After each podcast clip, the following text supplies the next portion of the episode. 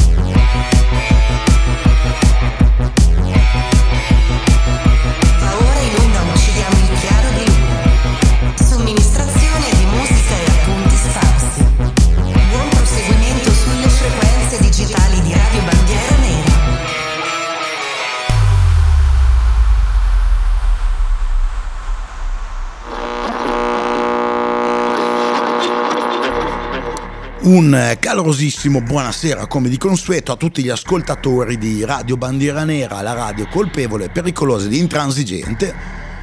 Bentornati per questa puntata numero 47 di martedì 9 marzo 2021 di Uccidiamo il chiaro di luna. Sono sempre Paolo da RBN Alessandria e ricorre, mi pare circa un anno dalla prima chiusura, perlomeno di noi del, del Piemonte, chiusura che era avvenuta, se ben ricordo, eh, a cavallo di, di, un fine settimana che eh, ricordiamo tutti. Penso bene cosa stavamo facendo quando è uscita la notizia che dal giorno dopo non ci si poteva spostare e via dicendo tutte le varie cose, un po' come l'11 settembre per, per gli americani o chi era a casa che guardava il telegiornale, almeno la gente in giro dice così. Eh, era solo un anno fa, ma sembra ormai, sembrano dieci anni, non sembra un anno. Non sappiamo bene cosa succederà, o meglio, forse lo sappiamo e aspettiamo che, di, di avere la conferma tragica di eventuali nuove chiusure, rafforzamenti, eh, psicopolizia, gente impazzita da tutte le parti. Tra, tra gente impazzita, tra i quali eh, po- possiamo annoverare sicuramente il eh, noto ormai microbiologo Andrea Crisanti che la scorsa settimana riguardo alla scelta del generale Francesco Paolo Figliuolo come commissario all'emergenza Covid, eh, in un'intervista affermava che eh, insomma, il governo eh, doveva contattare gli ingegneri di Amazon perché con tutto il rispetto il nostro generale del genio rispetto a loro è un apprendista ha detto anche che Amazon è in grado di movimentare miliardi di pacchi al giorno. Eh ok. Bravo Crisanti, veramente un colpo di genio. E il fatto che sia un generale, eh, appunto, figliuolo, ha un grosso impatto mediatico, ma ci volevano esperti in ingegneria e informatica e quindi Crisanti conclude se avessero messo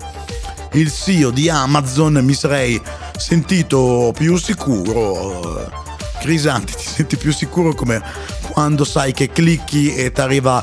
il pacco il giorno dopo, quindi cosa avremmo dovuto aspettarci se ci fosse stato un Crisanti a scegliere di avere un, un, un, capo della logistica di Amazon a gestire ad esempio le vaccinazioni in Italia che ci saremmo dovuti aspettare vaccinazioni non so tipo il clone di Amazon che ci arriva sulla porta di casa noi tiriamo sulla manica del della maglia, tiriamo fuori il braccio e il drone di Amazon ci spara il vaccino con una, un dardo siringa nel braccio, tipo quando sparano l'anestetico agli elefanti. Mm, crisanti, fatto anche la rima. No, vabbè, l'ennesima super... Eh, super cazzata mega galattica di, di questi personaggi che ci allietano le giornate con, eh, coi, con i loro nonsense eh, che ormai sono proprio alla deriva, eh, proprio cioè, flusso di incoscienza definirei queste affermazioni. Va bene, va bene, va bene, insomma, va bene relativamente e direi che partiamo subito, ci ascoltiamo i Germs che abbiamo già ascoltato eoni fa ormai, visto che siamo in onda da un anno, ma sembrano dieci a causa di queste continue chiusure di, questa, di, di, di questo regime sanitario che ci, ci, ci viene insomma imposto quindi ci andiamo a riascoltare sicuramente i Germs con questa What We Do Is a Secret tratta dall'album GI, famosissimo, pietra miliare del punk hardcore o hardcore punk, che dir si voglia, uscita nel eh, 1979, ma insomma il titolo... Eh, What, what, we do is secret, quello che facciamo è segreto, ci fa venire un po' in mente questi tempi quando insomma si esce per strada e sembra sempre di, di essere in missione segreta per, per, fare qualsiasi cosa pure per andare a, a, buttare la spazzatura o andare a fare la spesa e, e quant'altro. Quindi direi che ci risentiamo tra qualche minuto e come al solito buon ascolto.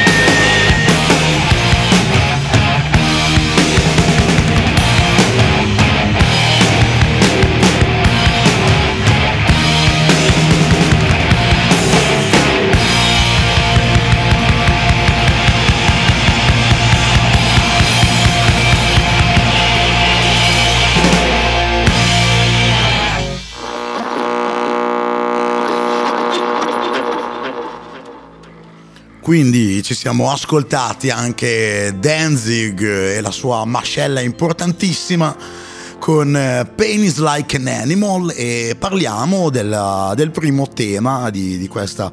puntata come al solito. Insomma Netflix eh, a quanto pare investirà 100 milioni di dollari per portare più diversità nelle sue produzioni. E quindi devono ancora spendere soldi perché probabilmente non è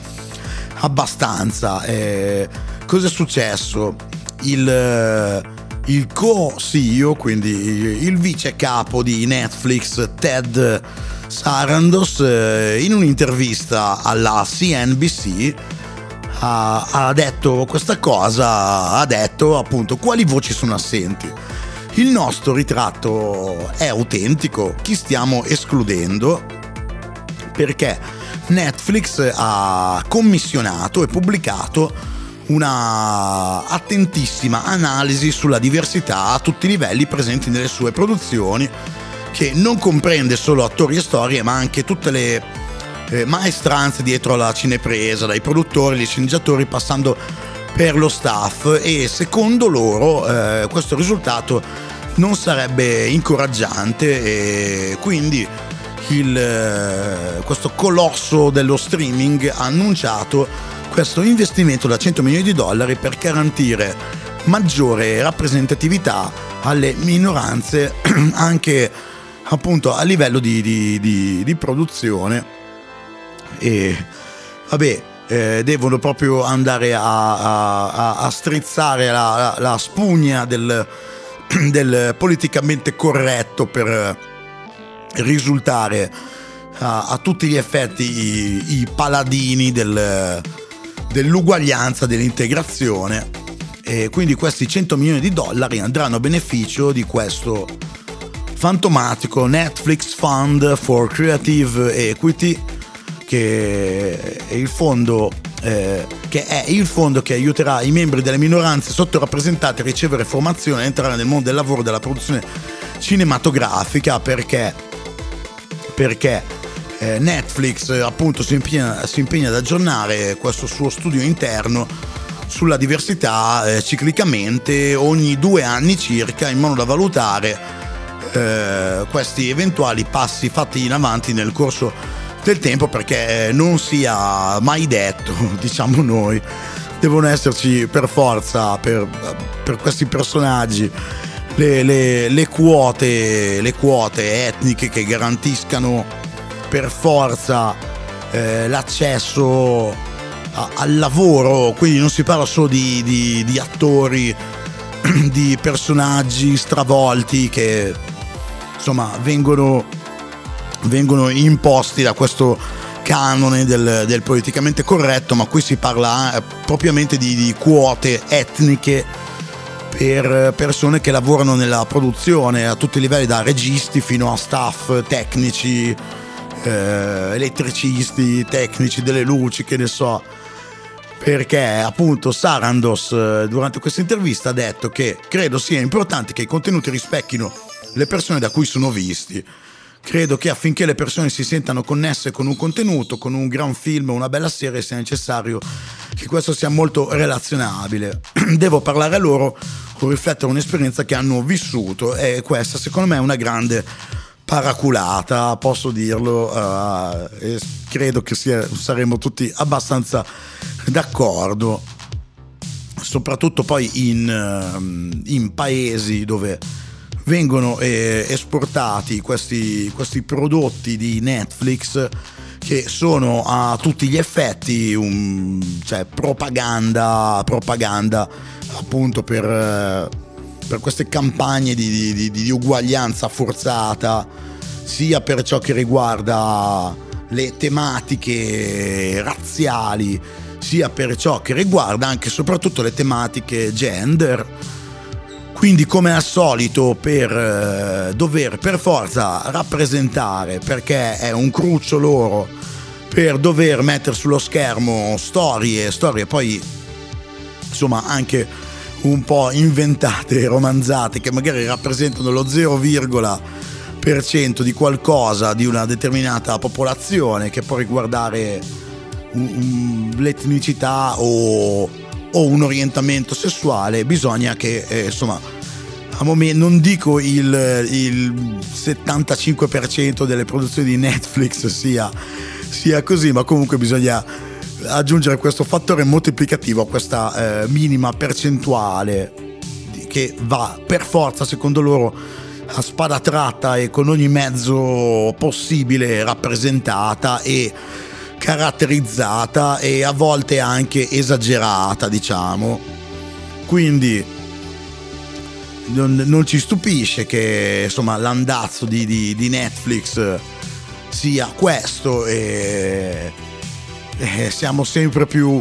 coinvolti in questa, in questa eh, realtà dove eh, ci viene imposto un, un po' questo diktat e noi saremo sempre qua a raccontarvi le novità su, su, su questo mondo. Quindi direi che ci possiamo andare a, ad ascoltare eh, i Gengis Tron con questo singolo che si chiama Dream Weapon che sarà incluso nel loro prossimo album eh, in uscita a breve, sempre per eh, Relapse. E direi che ci, mm, ci calmiamo un attimo e ci risentiamo tra qualche minuto. Buon ascolto.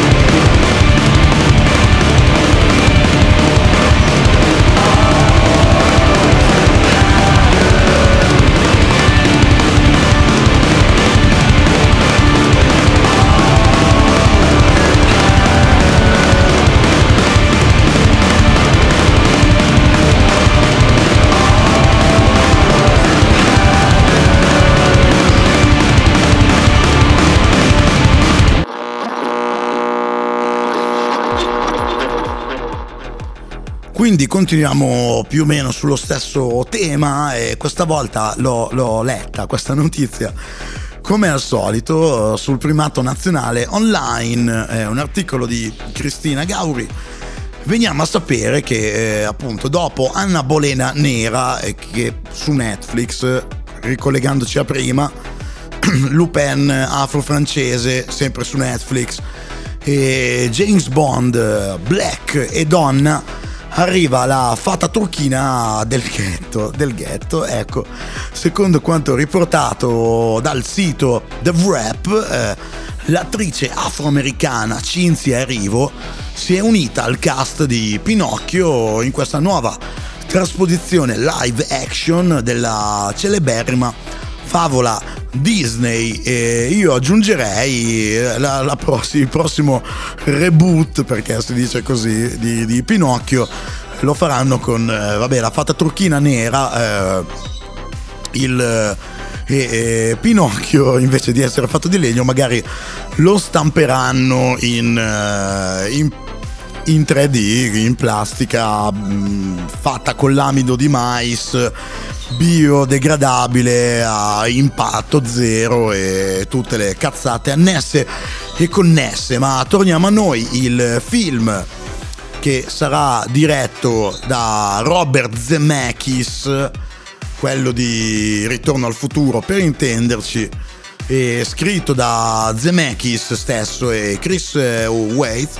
basato sul classico animato della Disney del 1940 eh, inizierà la produzione nel mese prossimo nel Regno Unito e debutterà appunto sulla politicamente correttissima piattaforma di Disney Plus, la stessa Disney Plus che ha,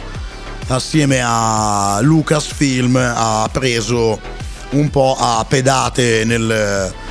nel sedere la, l'attrice Gina Carano, ne abbiamo parlato qualche puntata fa, quella di The Mandalorian, e quindi siamo alle solite. E quindi blackwashing anche per eh, la fata turchina, che ormai leggiamo non fa, qua, non fa quasi più notizia. Questo fenomeno del blackwashing, cioè personaggi anche storici un tempo bianchi che diventano neri nelle varie trasposizioni eh, imposte dal politicamente corretto e imposte ma direi eh, generate e ben accettate da, da questi colossi dello streaming che arrivano nelle case di utenti, eh, ricordiamo, in tutto il mondo. Quindi la propaganda globalista arriva attraverso i contenuti di queste piattaforme, quindi attenzione e spirito critico sempre con la manopola eh, non a 10 ma a 11 come su, sugli amplificatori Marshall di, di, di, quelli del film Spinal Tap. E quindi la Disney per quanto riguarda l'inclusività eh, di tutto ciò che non è bianco e cis etero, ovviamente è una pioniera tra coppie di paperini gay, poveri paperini, vecchi cartoni messi all'indice per razzismo e cartoni bisex perché? Perché l'imperativo è più diversità. Ale, ale, andiamo. Già nel nome della diversità, sempre l'articolo di Cristina ci dice, vengono stravolti pezzi di storia e di letteratura con rifacimenti a dir poco grotteschi e questo è importante ricordarlo sempre. Pensiamo al fantasioso cast multietnico di Maria Stuarda Regina di Scozia o all'Achille britannico-ganese in Troy Fall of a City o a Giovanna d'Arco interpretata da un'adolescente originaria del Benin durante le annuali celebrazioni della Pulzella di Orleans. E ora è il momento delle fiabe per i bambini accusati di non essere abbastanza inclusive. E vabbè, vabbè, vabbè, vabbè. In tutto questo, ovviamente, l'esigenza politica di sottostare al ricatto morale del blackwashing, eh, perché in, in, qualche senso, secondo loro, lo, lo dobbiamo agli africani, perché noi bianchi siamo i cattivi sfruttatori e pronipoti degli schiavisti che li hanno oppressi. Quindi bisogna proporre la fata turchina nera, eh, secondo questa mentalità eh, di, di, di, di, colpa, di questo senso di colpa, di questo white guilt che eh, viene sempre fuori. Eh, però tutto questo fa da paravento ad un'altra pressante necessità, quella del capitale di eh, declinare una storia di successo planetario in chiave afro per avere un'attrattiva commerciale anche eh, sulle fasce di consumatori più etniche e eh, aggiungerei anche quelle più propense a voler per forza eh, assecondare questo tipo di narrazione, tutti quelli col complessino di colpa, diciamo, che sappiamo, sappiamo essere in veramente tanti, quindi alle, alle, eh, sono utenti, sono gente che sottoscrive abbonamenti, sono famiglie che eh, su Disney Plus ad esempio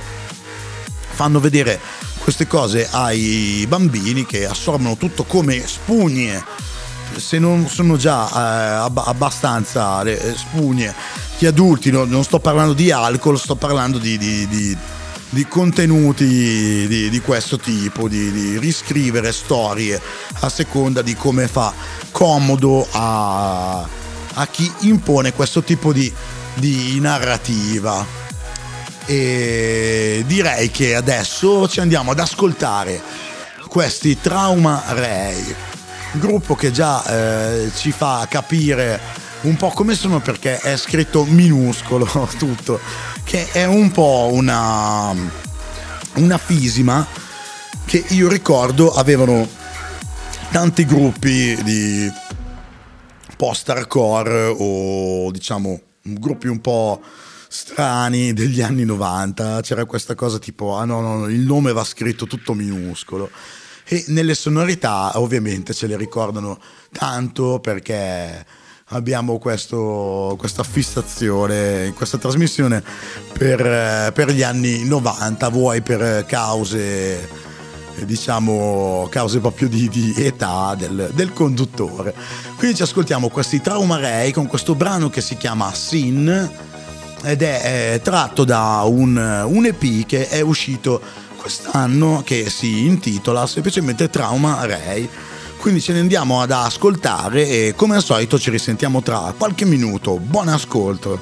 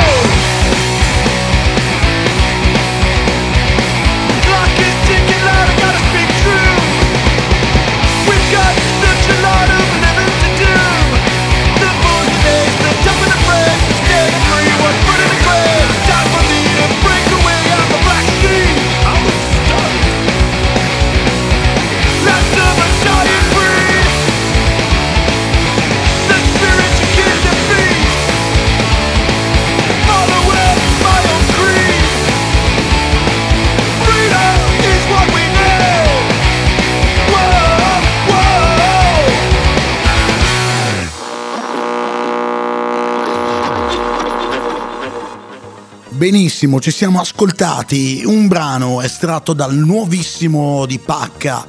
album dei Done by Low che sono ritornati proprio a gamba tesa sulla scena con questo album che si chiama Lonely Town. Il brano che abbiamo ascoltato si chiamava Black Sheep e parla insomma di, di essere la, la pecora nera, di non adeguarsi alla conformità. Ovviamente è, è un discorso un po' generico, quello dei Down by Law che sono americani, ma il cantante dei Down by Law, Dave Smalley, che fu, ricordiamo, cantante del, della band Straight Edge DYS e successivamente fu anche il primo cantante dei Doug Nasty famosissimi Doug Nasty, fondamentalissimi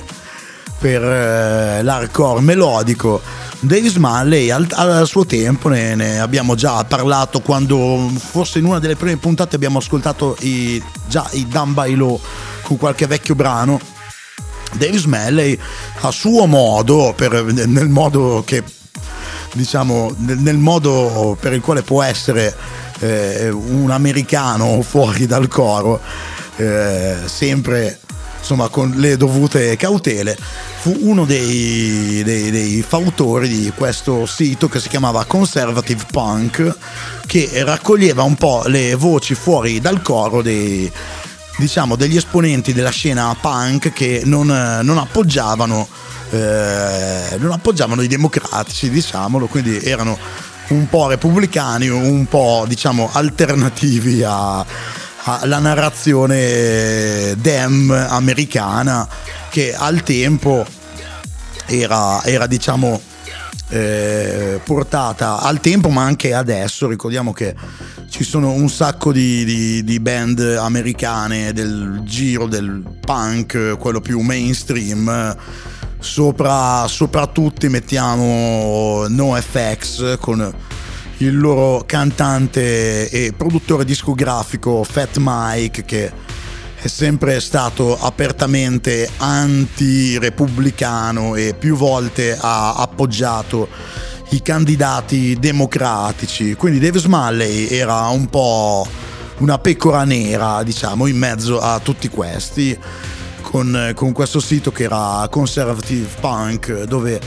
scrivevano, diciamo, articoli lui, Michael Graves che era il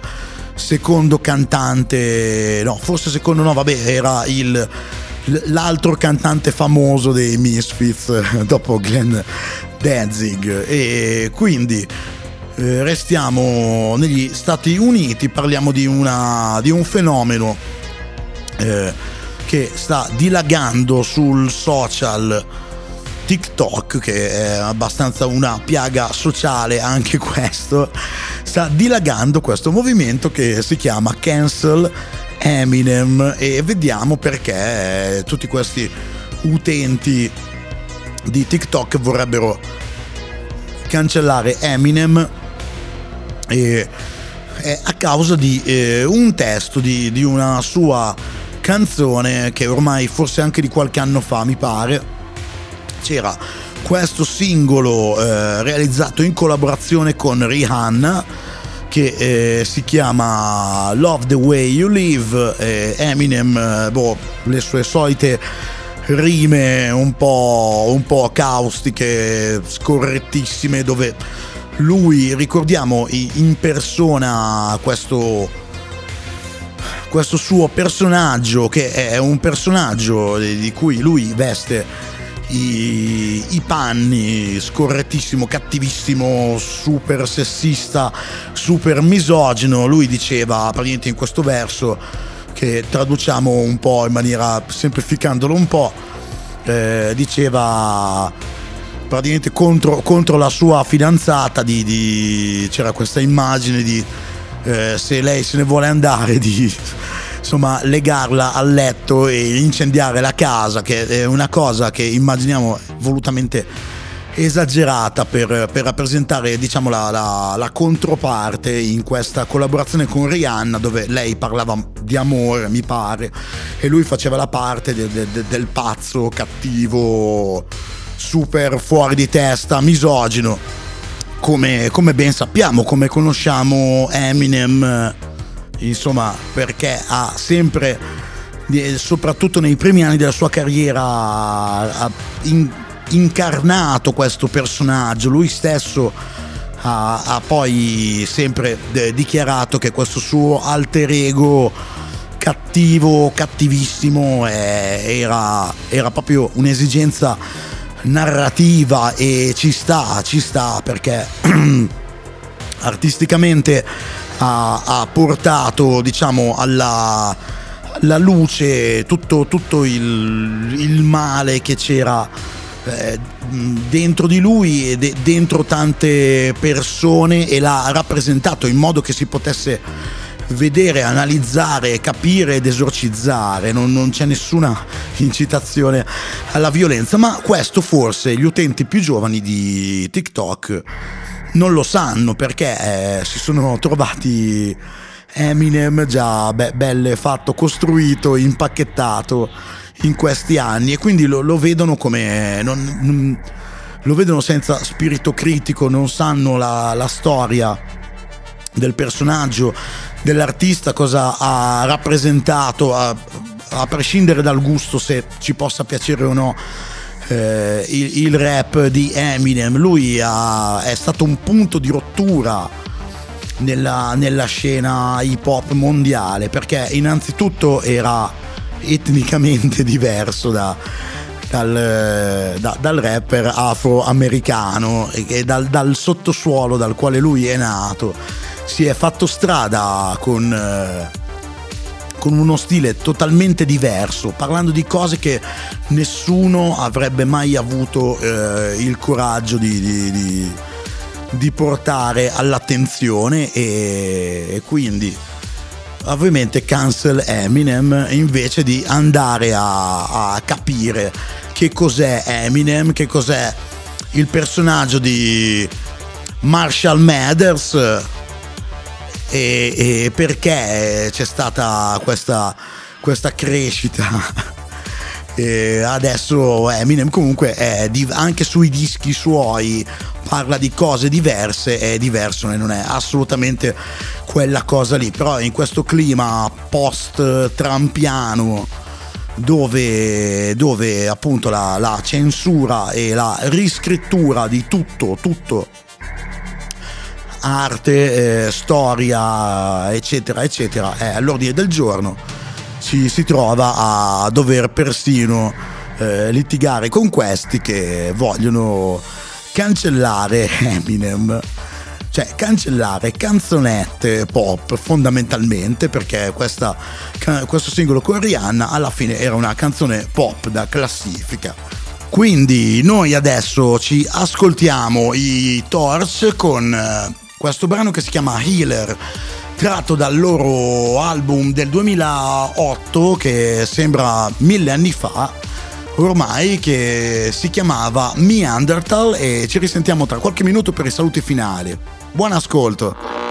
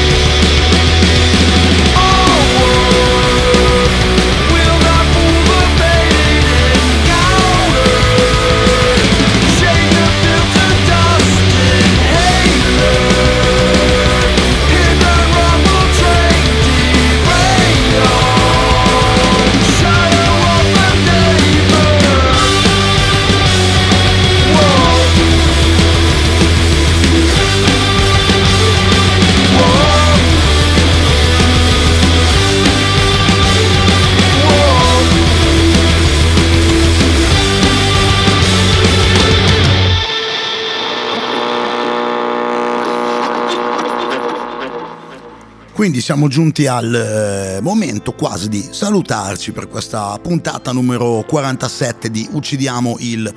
Chiaro di Luna. Vi ricordo se volete riascoltarvi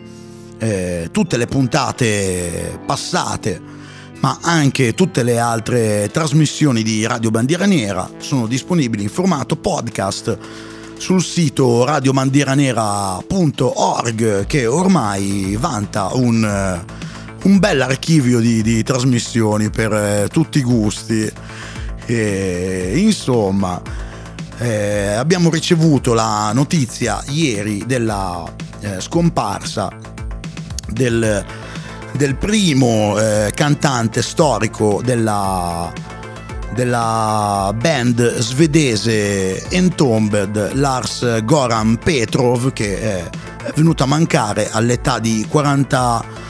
9 anni eh, a causa di, di, un cancro alla bile e quindi in omaggio a, a Petrov che eh, fu il cantante di, di, uno dei gruppi fondamentali del, della scena death metal svedese degli anni 90 eh, lo salutiamo andando ad ascoltarci come brano finale per questa puntata, appunto eh, un brano eh, tratto dal loro primo album Left Hand Path che eh, uscì un sacco di anni fa, se ci pensiamo, uscì nel 1990, quindi si parla di eh, ben 31 eh, anni fa. E il brano era il brano che apriva questo album e gli dava anche il titolo appunto Left Hand Path e quanto questo disco sia stato fondamentale per la scena e per lo sviluppo di questo tipo di sonorità eh, dalla Svezia negli anni a venire. È, è ormai cioè, è leggendario questo album. Fu uno dei primi ad avere questo suono che caratterizzava eh, poi un sacco di, di gruppi che venivano dalla Svezia, quindi queste chitarre piene di frequenze medie, appunto dove veniva abusato eh, questo famosissimo pedalino distorsore per chitarra, il famigerato Boss HM2 del quale veniva fatto un uso improprio con tutti i controlli al massimo, quindi volume, tutti i toni, distorsione al massimo. E insomma, quando pensiamo al death metal svedese pensiamo assolutamente a questo disco e alla voce gutturale e cavernosa di Lars Goran Petrov che quando eravamo ragazzini ci ha fatto sognare. E Va bene, gli dedichiamo questo brano. Io colgo l'occasione per salutarvi e darvi l'appuntamento alla prossima puntata di Uccidiamo il Chiaro di Luna, martedì prossimo, sempre alle 21, sempre Radio Bandiera Nera, la radio colpevole, pericolosa e intransigente. Buonanotte da Paolo per Uccidiamo il Chiaro di Luna. Ciao!